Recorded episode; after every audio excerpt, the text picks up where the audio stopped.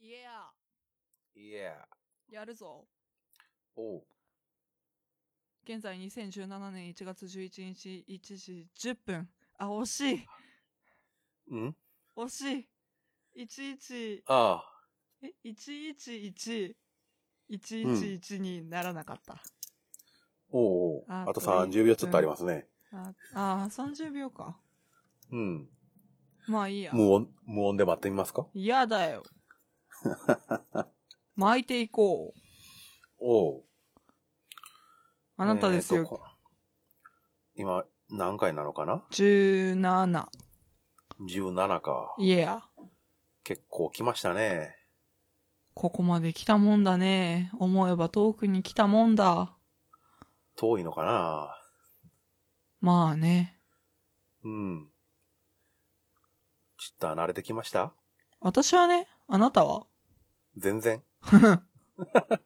いや、初心忘るべからずと言いますから。お !1 時11分だ。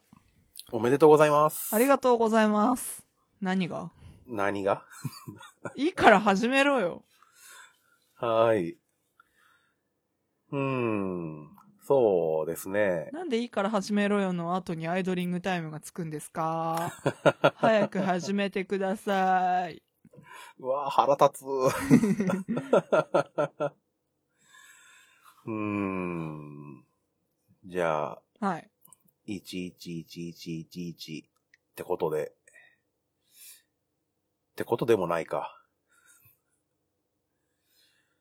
あのールーシーは、あの話知ってるかなあの、一人の人間は、一般的にあの、二度死が訪れるっていう話。おや相づちもないのか早く始めろよ。何もう始めてますようん知らないけうんど。知りませんか、うんうん一つはその肉体的にその死亡した時。あー、じゃあわかるわ。うん。うん。もう一つがその、何存在を忘れ去られた時っていう。うん。まあ大体の人が今言った順番でその死が訪れると思うんですよね。はい。その歴史的に偉業を残すとか、まあそこまでいかなくても、例えばウィキペディアに項目が、何自分の項目ができるぐらいのことをやるとかそういうわけじゃない限りは。はい。ただ僕の場合は多分その順番が逆なんですよ。ほん。うん。人生を年表に表すと、今31、まあおそらく半分以上まだ空白やと思うんですけど、はい。最後の端の行には多分孤独死ってもうすでに書いてあると思うんですはい。よ。うん。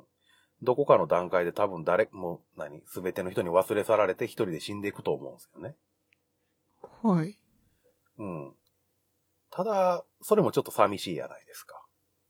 ええうん。で、世の中に、まあ、自分が生きた足跡というか、引っかき傷何か残して、それを見た人が、ああ、こういう人もおったんやなって、思ってくれればいいなと思うわけですよ。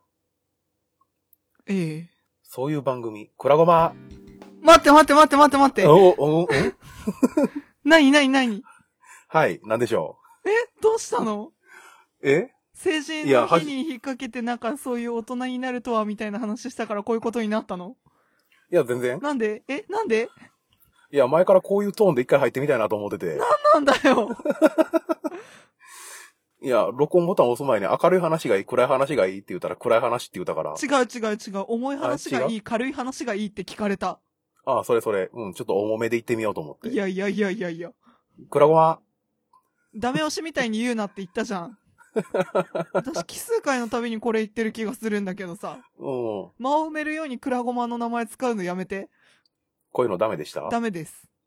ダメでしたいや、え、うーん、うん、なんかダメっていうのもあれなんだけ ど、うーん、長いあ、うん。知ってる。アイキャッチ的には長い。うん。一回やってみたかった。二度とやらないで。うんもう二度とやる気力はない。大丈夫。一回こういうテンションやってみたかったな。あー、そうか。うん。ただの趣味です。趣味、悪趣味だ ね。うわー、びっくりしたわうん。あ、趣味ってあの何番組がね。あ、まあまあまあまあ。そこまで重くは考えてないよ。大せ丈や夫。けど。いや、一で回もこのテンシさ、ョンやってみたかっただけ。うん。話を聞いてて思ったけど、うん。まあ、私が一応基本的にはうん。運営をしてるじゃない。うん。で、みおさんがご乱心を起こさない限りは、私は手を施さない限り残るじゃ。うんん。ネットの海に。うん。で、みおさんが直接私のパソコンをぶっ壊しに来ない限り、クラゴマの音源って私のパソコンに消さない限り残り続けるんだよ。うん。って考えるとさ、うん。あ、もうすでに引っかき傷は残してるよなーって思って。うん。いろんなところに足跡も残ってるよなぁと。そうだね。そうそう。ねいや、こういう話を誰もさ踏んでないところや、ったりとかうん。お互い、うん。は、あの、始めてしまうと、うん。案外真面目に、楽しく、うん。それこそインタレスティングにお話ができちゃうんだけど、いかんせん聞いてる人に対しては、え、クラゴマってこういうトーンなの みたいな話になっちゃうから、あんまりおうおう番組でしようとは思わなかったんだけど、ぶっ込まれたから、うーん、うんうんんって考えちゃうところあるよね。いや、クラゴマっていうのも明るくいこうか。クラゴマってしっとりめにいこうのかな悩んだんやけど。あ、うん。どうしたっけ明る。く。あ、明るうく。クラゴマあうん。中途半端だな、今のクラゴマ。 うん。まあ、とりあえず一回こういうのやってみたかっただけなんでう。ん、悪質だよ。うん。 たまにはね。はいはい、切り替えていこう。はーい。いきまーす。天下ごめん、花の大学生ルーシーと、なんかごめん、ただの味噌汁妙門の10歳差コンビによる異文化交流ポッドキャスト。世代も性別も住んでる地域も全然違う共通点のあまりない二人がマイペースなフリートークをお届けします。よろしくお願いします。お願いします。お前さ、イエどうしたどうしたの情緒不安定にも程があるよ、今日。どうしたのーわかんない。ちょっと眠いのかもね、これ。ああ、かもしれないね。ごめんね。こんな時間までね、明日もお仕事だってのにね。うん大丈夫っす、大丈夫っす。いやーどうした、うんわかんねうん、そうか。え。いやーね、うん。何も頭の一言が思いつかなさすぎてね。うん。うん。だからといってなんか断崖絶壁から飛び降りるようなことするなよいくらなんでも止められねえわいやー、多分、ルーシーガチで心配してたと思うよ、最初の僕の話聞いてる間。どうした、うんどうした、こいつどうしたって。いやとりあえず最後まで聞いたら何か救いはあると思ったんだうんで。もそういえばこの人はそういう救いを用意できないタイプの人間だったことに最後まで聞いて気がついたわいやー、遅かったね、気づくのが。いやまあ別に話しがいでいいかって思ったからいいんだけどさ違うんだよだだからさ今回打ち合わせ的にはさうん。いろいろ、あの、何あ、まあ、言っちゃえばさ、コミケの戦利品の話をしようみたいな話をしてたじゃん。うん。がっつりこの後紹介される人たちの気持ち考えてよって感じなすんませんでした。はい。の。もう、どういう導入だよ、本当に。はい。プチお説教みたいになるから、ここでやめるけど、はい。反省してくださすんません。い。よし。はい、切り替えていきましょう。えよ っごめん、ほんとわからん、僕自分で今。どうしろと。どう回収しろと。はあはあ。疲れた。知らんがな知らんわっはい。てことでねうん。さっき話したように、うん私が冬コミで手に入れてきたもの冬コミ関連でお買い上げしたものと。か、皆さんにお使いも届いたようなので、はい。そのお話をねうん。しようと思ったんだようん。していいのかこれお願いします。はーいじゃあ先に私が買ったものの話しよっかおう。えっ、と、まあ、15回でお話しした、まあ、29日に買おうと思っていた同人誌。うん。えっ、と、泉みなみさんという方のコミケ、あ、かんだ。コミケにておっさんレンタルで売り子をお願いした話。というのが書籍化されたのに際しまして、おっさん裏話という同人誌がうん、うん。発売されたわけですよ。はい。コミックマーケット91、29日参加、七かまどというサーカサークルさんで。うんで、まあ私はそれを、えっと、メロンブックスっていう、まあ同人誌とかそういう系のサイトの通販サイトがあって、うん、うん。で、そこでお買い上げしたんですけれども、うんまあ、薄い本というのを買ったのが初めてだったんですよ。うん、うん。あ、失礼しました。タイトルを今ちょっとちゃんと調べたら、おっさんレンタル裏話っていう名前でした。おうおう。で、そのおっさんレンタルが薄い本で、あれ何ページくらいかなでもなんか、あ、こんな薄いんだって思って、薄い本っていうのはあれ、物理的に薄いってことなのまあ元は元は多分薄い本同人誌が薄い本と呼ばれ始めた頃はうん。それこそなんか印刷屋さんとかに頼んで作った割と低コストでできる薄い本、うん、うん。何ページだあれ1520あったらいい方なのかなおーでちゃんと手元に冊子置いて数えろよって話なんですけど今残念ながら隣の部屋の本棚に刺さっているので おうおう。準持備ってしきろますよかって感じ持ってきますか持ってきますあかじゃあ持ってきますから面白い話しててくださいえいやもう神戸の二の舞にならないよよ。うにねカット候補の沈黙タイムでしょい。やいやいやいやい や二の今の舞僕にならそんななのいようにねじゃあオープニングの話をなぞりますか。あの短時間で終わるようにして多分30秒とそこらで帰ってこれるからじゃあカウントしときます。ああ分かった何秒で帰ってくるか。分かったいいよじゃあやってやろうじゃねおう。えのよーいい、スタート。1、2、3、17、18、本当にカウントしてるよおう、19秒。早かったね。うんうん。おう何ペおかえーりジだろう1 2 3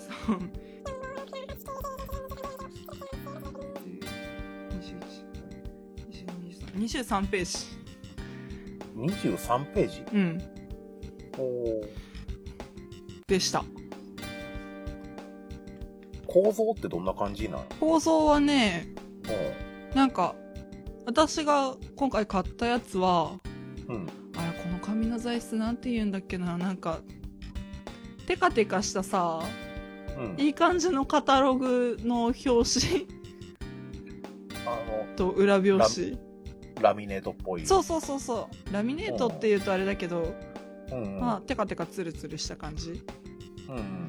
なんか雑誌でいいのが思い浮かばないあの、うんうん、わかる。うん。おし にまあなんか紙これはどんな紙って言えばいいかな週刊誌ほど厚くてなんか雑な紙ではないんだけどうん。うん。ちょっとそれよりいい紙なんかうーん漫画雑誌ぐらい漫画雑誌や週刊誌か。そうね漫画の単行本ぐらいの単行本より薄いおまあコピー用紙に近いかなーおー紙。はかな本のサイズっていうのはどれくらいなのこのサイズはねちょっと待ってください見開きで A3 とかそんな感じ。多分ねうん。かうーん B 版だと思うんだよねこれ B4? お1ページがそ ?1 ページが B4。うほい結構大きいんや。あ B4 ってさあ B 版って A 版より大きいんだっけうん、確か。なるほどちょっと待って今 A4 に当ててみたらそれよりちっちゃかったんだよね英語なのか英語ほどちっちゃくはないと思うんだよね英語英語 A4 のちっちゃい版でしょ A4 の半分でしょ ?A4 の半分が英語。よりはちっちゃくないんだよでも B5 よりは大きいおー、おーで B4 よりはちっちゃいみたいなななんだこれはおーなんだろうこの企画わかんないやと、あのーあれ B5 でしたっけよくあるシステム手帳のあのバイブルサイズってやつは。システム手帳のバイブルサイズあれ B5 でしたっけわかんないよあ、そう。はいはいはいはい。まあまあまあまあまあまあまあまあまあうんうん。まあそれぐらいの、そうですねうん。 A4 ファファイルだとちょっとガバガバみたいな感じかなおう同人誌ってのは、んはいな大体がそんな感じのサイズなん私も買うの初めてでねおおいやけどコミケ行って並んでるの見たりはしてないえ私ほぼ何あのあ何そうかそうボかカロとか雑貨を巡ってたからさうん、うん、察しなんっでてあんま見てないんだよねなんで日本語下手になったっけお おいや片足突っ込んでた頃にとか片足突っ込んでた頃にもコミケに行ってないし片足突っ込んでた頃秋田にいるから私あなるほどねうんうんうんブックオフにね商業 BL は並んでたけどね買わなかったな見はしたうるさいうるさいうるさいうるさいおお墓穴を掘った音が聞こえたからついお手伝いしましょうかなんでだよなんで自ら埋まるのに手伝われなきゃいけない掘るの大変でしょお手伝いしましょいうかいですってう感じいいでまあまあまあまあそのねおっさんレンタル裏話が、まあちょっと何郵便局の人とすれ違いにすれ違いを重ねて今日昨日かおお1月10日にやっと届いたんですよおおおめでとう年末29日に注文したものがおお結構かかったねなんかね1月のね7日、うんに届いてたみたいなんだけど全然不在通知に気づけなくて おおうであの再配達を頼んだんだけどうん再配達で指定時間より前に来やがっておおうで受け取れるわけがなくておうおう外に出てたから再配達の時間指定とはって思いながらもう一回再配達かけておうおうそれで今日やっと受け取れたんですけどおういや面白いですよおうなんかねあのーまた別のイベントでうんおっさんレンタル井上さんというおっさんを借りた話があってうんでその話のイベントの中でその井上さんが辿ってきた半生じゃないけどおうまあなんかその井上さんがどんな人に出会ってきたかとかヒッチハイクで震災ボランティアまで行った経験がある人なんですけどこの井上さんって、うんそのうんヒッチハイクのコツみたいなものとかおう割とね目から鱗な人とかあと井上さんが出会った人間が大体悪が強いとかまあこれはねまだメロンブックスで買えるのかなあの虎の穴っていうサイトとうんメロンブックスっていうサイトで確か同人誌の通販をやってたんですけどうんなんかね私がね注文しようとした時にもう虎の穴が売り切れだかなんだかでダメでおうそれでメロンブックスっていうサイトさんにお願いしたんですけどうんそっちももう売り切れてんのかなまあどれくらいの部数だったかとか全然わかんないんですけどうんでもいい同人誌あの初同人誌にしていいものを読ませていただいたなと思っておうぜひね、あの、15回のブログの記事に、あの、書籍、竹書房さんという出版社から出ている書籍、コメコミケにておっさんレンタルで売り子をお願いした話の Amazon ページ、Kindle 版のページの方がなんかサクッと読めるのかなと思って、そっちのうん URL のリンクをつけておいたので、ちょっとチェックしてほしいなと思って。うんうんそんな感じチェックしておきます。あはいうん。面白かったんで読んでほしいです、うんうん私は石版が1080円で Kindle 版が1000円だったかなおそーんな感じの価格帯なのでまあ手は出しやすいと思うんですけれどもうん。チェックチェックですねですね。はい、うんそんな私の個人的なお買い物プラスプラス。まあ多分続かないラジオさん TTR さんで買った CD2 人とも同じものを今回お買い上げしたので、うん。まあ、その話聞いたうん。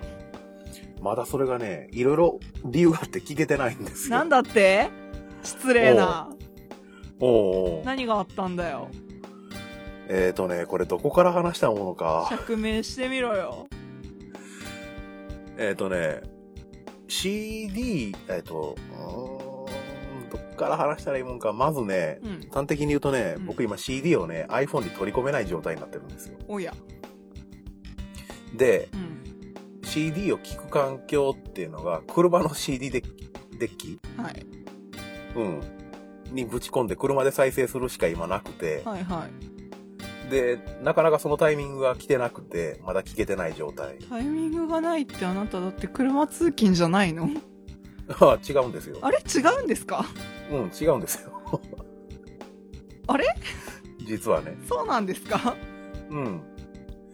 まあそういうわけでタイミングがなくて聞けてないんですよ。へえで、この、その iPhone に取り込めない状態っていうのもなかなかややこしい話で。まあ聞かせてみなようん。まずね、あの、僕のパソコンずっと調子が悪くて、うーん何をするにも動作が重くて、うん何古いの古いですね。 Windows さんですかそうそう。で、もう、あの、去年のね、6月ぐらいからの起動してないんですよね。うんただ、あの、iPhone のバックアップ自体は、はいはいあの、iCloud はいはいの大容量のストレージは、あの、何月額料金で契約してるんで、そっちで全部投げてるんですおよ。おだから、あの、何曲のデータ以外は全部そっちへバックアップ丸々できてるんで、あうん。特に問題はないんですけど、あはいはいで、その6月以降、その急いで取り込まないかんっていう CD も特になかったんで、うんうんまあほったらかしてたわけですよ。うんで、その6月以降何があったかというと、うんまず iOS が9から10に変わりました。うん携帯のねそう。iPhone のね。うんうんそう。で、それに伴って何が起こったかというと、うん僕のパソコンの iTunes が iPhone を認識できなくなりました。おやえーとね、まあ言うてしまえば僕のパソコンは Vista なんですよ。Windows の。古いなそう。まあこれに関しては前のパソコンが壊れたタイミングが悪かった。あうにんで、Vista っていうのが、うんあの iTunes のバージョンが12.3.1までしか使えないと。はうん。ただ iOS10 以降は12.5以降じゃないと認識してくれないっていう。あはあうん。壮大な食い違いが起きたわけだそうなんですよ。僕がパソコンを起動してない間に世の中がそんなことになってて、うわ要はつまり今パソコンを起動して iTunes を立ち上げます。ーうんで、僕の iPhone は iOS10 になってます。うん iTunes12.5、まあ、多分12.5以降じゃないと使えません。うんただパソコンには12.3までしか入れれません。うんまあ、パソコンと iPhone が繋がらないわけですよ。悲しみしかないなそうそう。実家を後にして旅立った iPhone がおう久々に実家に戻るとおう知らない家族が住んでいる状態ですよ。置いていかれちゃったよね、あなたどちら様ですか状態で。悲しい、ね、いや、あの、僕の荷物そこにあるはずなんですけどっていくら iPhone が言いようが、いや、ちょっとわからないです。捨てられちゃったよあなたみたいな最先端な人、ちょっとうちじゃちょっとわからないですって言われるような状態で。そうかで、それに伴い、んえっ、とね、うん。で、自宅に他に再生、CD を再生できる機器も特になく、今。うんあ、ある気づいちゃったよプレステ3で聴けるはずや。 気づいちゃったよ気づいた。プレステ3とアクオスでいけるはずや。じゃあ聞いてよサ聞きますタデーナイトとロックアンドロールうん、すごい CD 聴きたいんですよ。聞きな聴きまよす。帰って聴きます。聞いてよまあ、とりあえずそんなわけでね、iPhone に取り込めないって状態にとらわれすぎてましたね。ああいや、もうそれに気づいたね、経緯ってのもなかなか、ややこしくて、はいこれも話していいですかえ長いのどうやろう話してみたらわかなんだよ それる。 じゃあやめときましょうんう。うん。そんなわけでも。そう、それに関しても、そう、CD があの、何取り込めないっていうのは問題なんですけど、はいまあ、それをミクロとするならば、そこに今出てきたマクロな問題があるわけで、ほまあ、つまり iPhone と iTunes が同期できない状態になるわけです。うほううん、iTunes, iTunes のダウンロード販売の曲は iPhone にまあもう当然ぶち込めるんですけど、はいはい CD をあの、iPhone に取り込もうと思ったら、はい今何が必要かというと、はい新しいパソコンっていうね。はいそうですどうねしよお買い上げの予定はう、今のところないんですよね。あパソコンもい高い。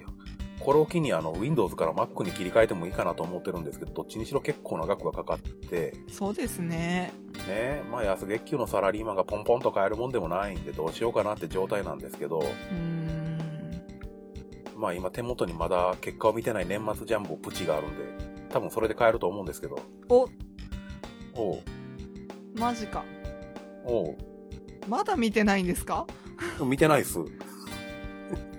いや、宝くじって見るタイミング難しいじゃないですか。確かにねいや買ったことないからねあの、発表されたその時に見ればいいんやけど、はいその時を逃してしまうと、あの、結果をネットで拾ってきて、は自分であの株照合してい、はいあの、何その抽選番号照合して、はいああ、ダメやったって一人で終わってくのも寂しいじゃないですか。あまあねと思うとね、なかなかね、見る気力にならなくてね、うん出てこなくてね、逃し続けて。まあ話戻してもいいあ、お願いします。なんかすんませんでしたい。や全然僕もね、今日どうしたらいいかわからんなんかわからんけど。自分で作ったリズムに自分で飲まれてんじゃねえよいやー、世の中ってどうなっていくかわからん、本当に。だとしたってお前は一寸先を見なさすぎ だよ収録でお前って言ったの初めてかもしれないどうかないやなんかさ「お前さ」みたいなことは言うかもしれないけどさうんうん。何確実にミオさんに矛先を向けて「お前」って言ったの初めてかもなって今ちょっと思ったのどんどんやってっていいんじゃないいですやかね。私の中のいい子ちゃんが「いやそれはダメだ」とささやくんだよ僕はひたすら面白いだけなんで、どんどんやってってもろていいんですけどねい。やでもねミオさんや厄介なことというか厄介でありがたいことにねこのうん。会話にはねリスナーがいるんだリスナーさんかなそうやね。その人たちがどう思うかはわからないんだようん。以上だおう、そうか。まあ、ぜひともリスナーさんには僕と同じテンションになって笑っていただきたいところですけうど。んまあそれがね立ち行く人、立ち行かない人いるからさうん。なんでこんな真面目なリ話スになっちゃうんだろリスナーさんに言うときたいのは、う、うん、ルーシー誰に対してもこんな感じじゃないっていうのをね、しっかり言うときたいです。だってちゃんと最初の時はちゃんとだって私だって だってだってルーシーがね、僕に対してね、こうなってるのはね、もう全部僕のせいやから。うんうんうん人並み以上の常識を備えた子なんで、ルーシーは。人並み以上の常識って常識はその人の中にしかないよってこういう話になっちゃうからやめようよう ーんね、そういうのちゃんと言える子やから。まあまあまあまあうん。まあまあまあ褒め殺されると本当に死んでいくタイプの人間なんでうん。これは僕が適当すぎるのは良くないね。そうだねうん。うん態度を改めるつだもかりらもこ特んになない話ので。題の末に紹介される TTR さんの気持ちを考えろって言ってんのんすいません。はい。失礼いたしました Q さんヒゲとメガネとさんはいすいませごん。めんなさいはい。まあ私は聞いたんですよ別にうん iTunes も壊れ,、壊れてるっていうか iTunes もちゃんと対応してるしうん。面白かった面白かった。面白かったいやなんか曲の期感待想通りだったおうおう。え曲の感想だよもちろんじゃないですかおうおう。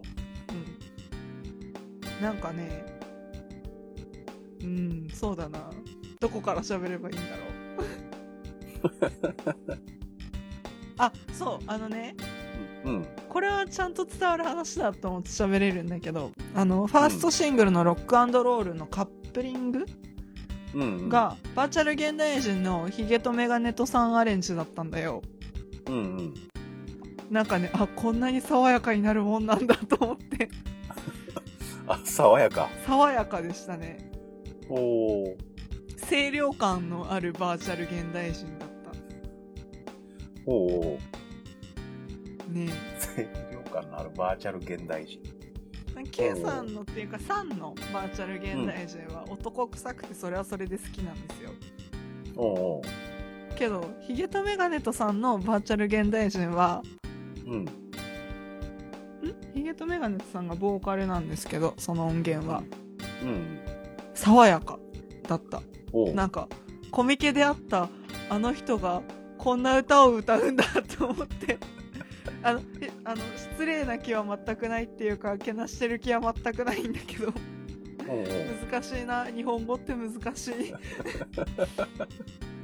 なんかあの予想外だったんですようん。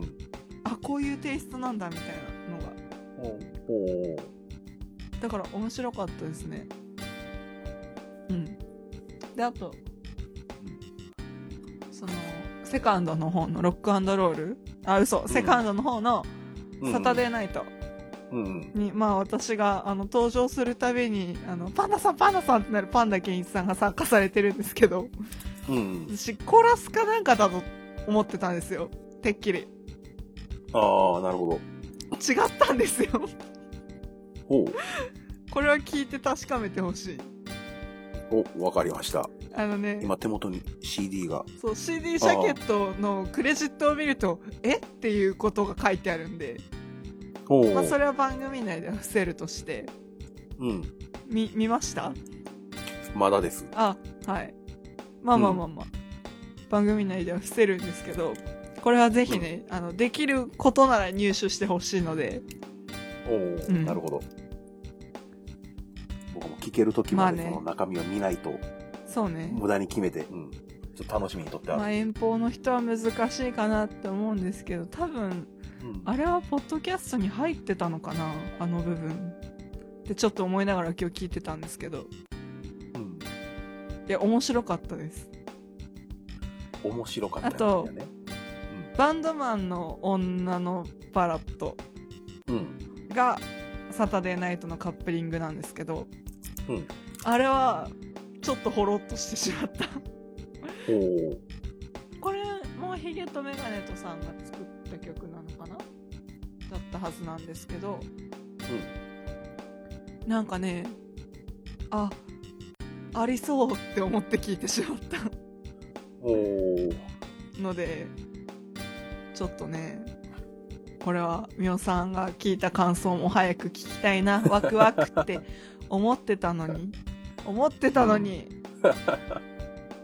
いやー、ごめんね。いやいや私じゃなくて謝るなら多分続かないバンドさんに謝るべきだよはい、すいません。はい。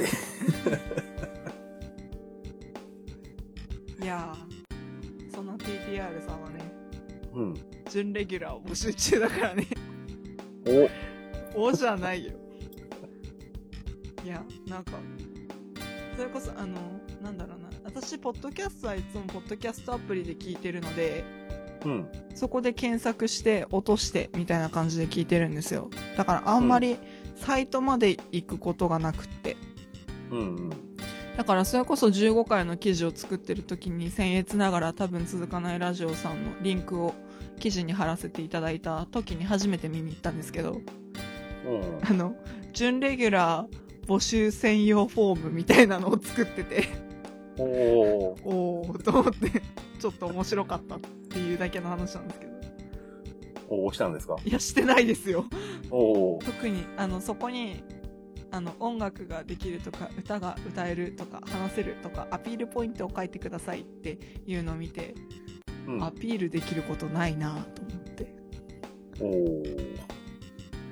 そんな人様の番組に出れるほどアピールポイントないわと思って、なるほど。うん、準レギュラーか。おそうですよお。な何を興味を示しているんですかあ、いやいや、あの、何クラゴマでやらかしたらどうなるかなと思って。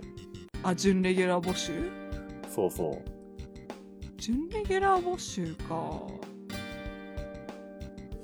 うん多分ね、はい誰に来ていただいてもね、僕消えるなと思ってね。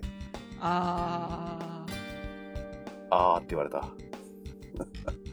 そうだね美代さんの咳払いを消す手間だけが残る作業になるんだろうね編集編集担当にだけ存在感をアピールする感じ。いらねえよそんな存在感だったら放送に載せろよ僕いますよ、ここにいますよっていう。それも消される運命だろああ、世界に残す引っかき傷が。咳払いだけうん、いかんな。暗い方向突っ走るぞ、これ。もう何なの今日わからんっす。何なのわからんっす。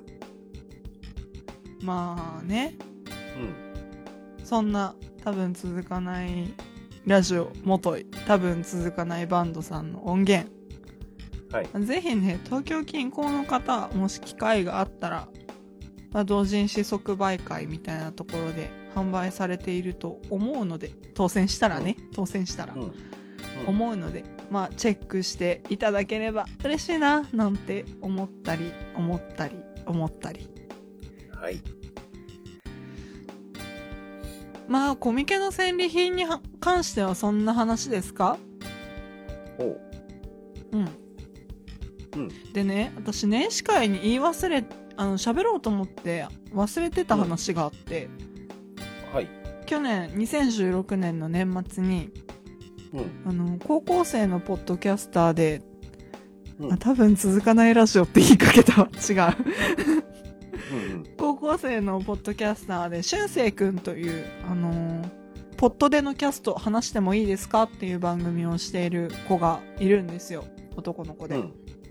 なんか彼が2016年聞いたポッドキャストのアートワークとかうん。ロゴからまあ画像なりなんなりをいろいろ抜き出して、まあまとめ動画みたいなのを作ってツイッターに上げてたんですよ、うんそこに我らくらごまも入れていただきましてありがとうございます。ありがたい話ですよ話すの忘れちゃって てあって思って今日ツイッターのファボ欄をいろいろ眺めてたらあって気づいてしま ってあ喋んなきゃみたいなうんうん。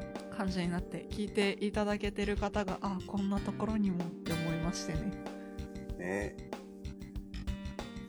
ありがたい話ですよそうですね。うんなんか動画バージョンと画像バージョンみたいなのを作ってくれててうん。その画像バージョンにはいろんな番組さんのアートワークから抜き出したイラストとかロゴとうかん。うん。書いて、書いててっていうか載ってて、うん。まあ我らくらごまはくらごまの5が載ってるんですけど うんうん。緑の5が載ってるんですけどだいぶ面白いです ね。あれ面白いよね私最初見つけられなくて「くらごまってどこ だ?」みたいないたそうそうあこれかみたいな感じになってちょっと嬉しかったですね嬉しいですね。そうしかもあの抜いてくれたのが緑の5だったからはぁってなったっていう あこれはみたいなまあ考えてるかなんかそのそれを考えて抜いたかどうかは分かんないんだけどうんうん。でもちょっと嬉しかった個人的にも番組的にも嬉しかったなと思って、そうですね。うん5、 5 5。 5全く意味もなく、緑にした5が、あこんなところで脚日の目を浴びることに。そうだねありがたねね。うん。いやでも良かったと思うんだよ一つだけ色変えて、うん。うんそうやね。なんか22ってわけでもなく31の比率、いいと思うんだ私ね。そうねバランスよくまとまってる感じが。いいよねね。ありがとうねいえいえ。ただの思いつきの結果やけどね。まあいいんじゃないですかうん。そんな取り上げてくれてありがとう俊生くんっていうお話ありがとうございました。はいうん。かなあとなんか話さなきゃいけない話あったかななんかないのえーいや、もうなんか今回はすいませんでしたとしかもう言いようがないやなんかごめんって。言えよそれガチ謝りじゃんいやーなんか僕今回なんか、なんかごめんで片付けるにはもうなんか本当申し訳ないぐらいと、とっちらかってる感じがするから。違うんだよなんかごめんで片付かなくてもなんかごめんで片付けなきゃいけない瞬間が男にはあるんだよもしかしたらなんかごめん。言われてからやるな言われてからうん。うんうん。あなんか流頭ダビ感で終わっていく感じでまあいいんじゃないですか時にはうん。今回何やったんすかね知らない今回僕何やったんすかね知らない話し飼いにされた結果こんな感じああ放牧じゃダメなんだねうん。 しっかり係をつけてもらわんといかんみたいですね。マジかやだなあでもねうん。小学校の時私うん。なんだっけ飼育係を半年間だけやったことがあるよおうおう、惜しい名前や。うん、うん。飼育係はねうん。小学校の中庭にいるねうん。茶坊の世話をする係だったおー、茶坊知ってるチャボ、うんあの、えっ、と、鶏とうずらの間みたいなやつ。そうそうん、う惜しいうん。惜しい。限りなく惜しいその時の経験が今にこ生かされないよあなた人間でし ょ噛んだわ 今あなた人間でしょう、バレてましたうんなんかね最近人間の匂いがするなって思ってておー、うん困ったな。何なんだお 前何を目指しているんだもう自分の立ち位置もよくわからなくなってきたな。しっかりしてアイデンティティ見つけて、アイデンティティねう。んあれいるのかな多少多少。うん、うん。じゃあそれも2017年の目標ってことで。うん増えていくなうん。まあよかろううん。そんな感じではい。終わっていくよはーい。はいというわけで今回もありがとうございましたありがとうございました。次回もよろしくお願いいたしますさようなら。はーいなんなんなんやろうな。なんなんお前なんかごめん。あまあいいけどさやめ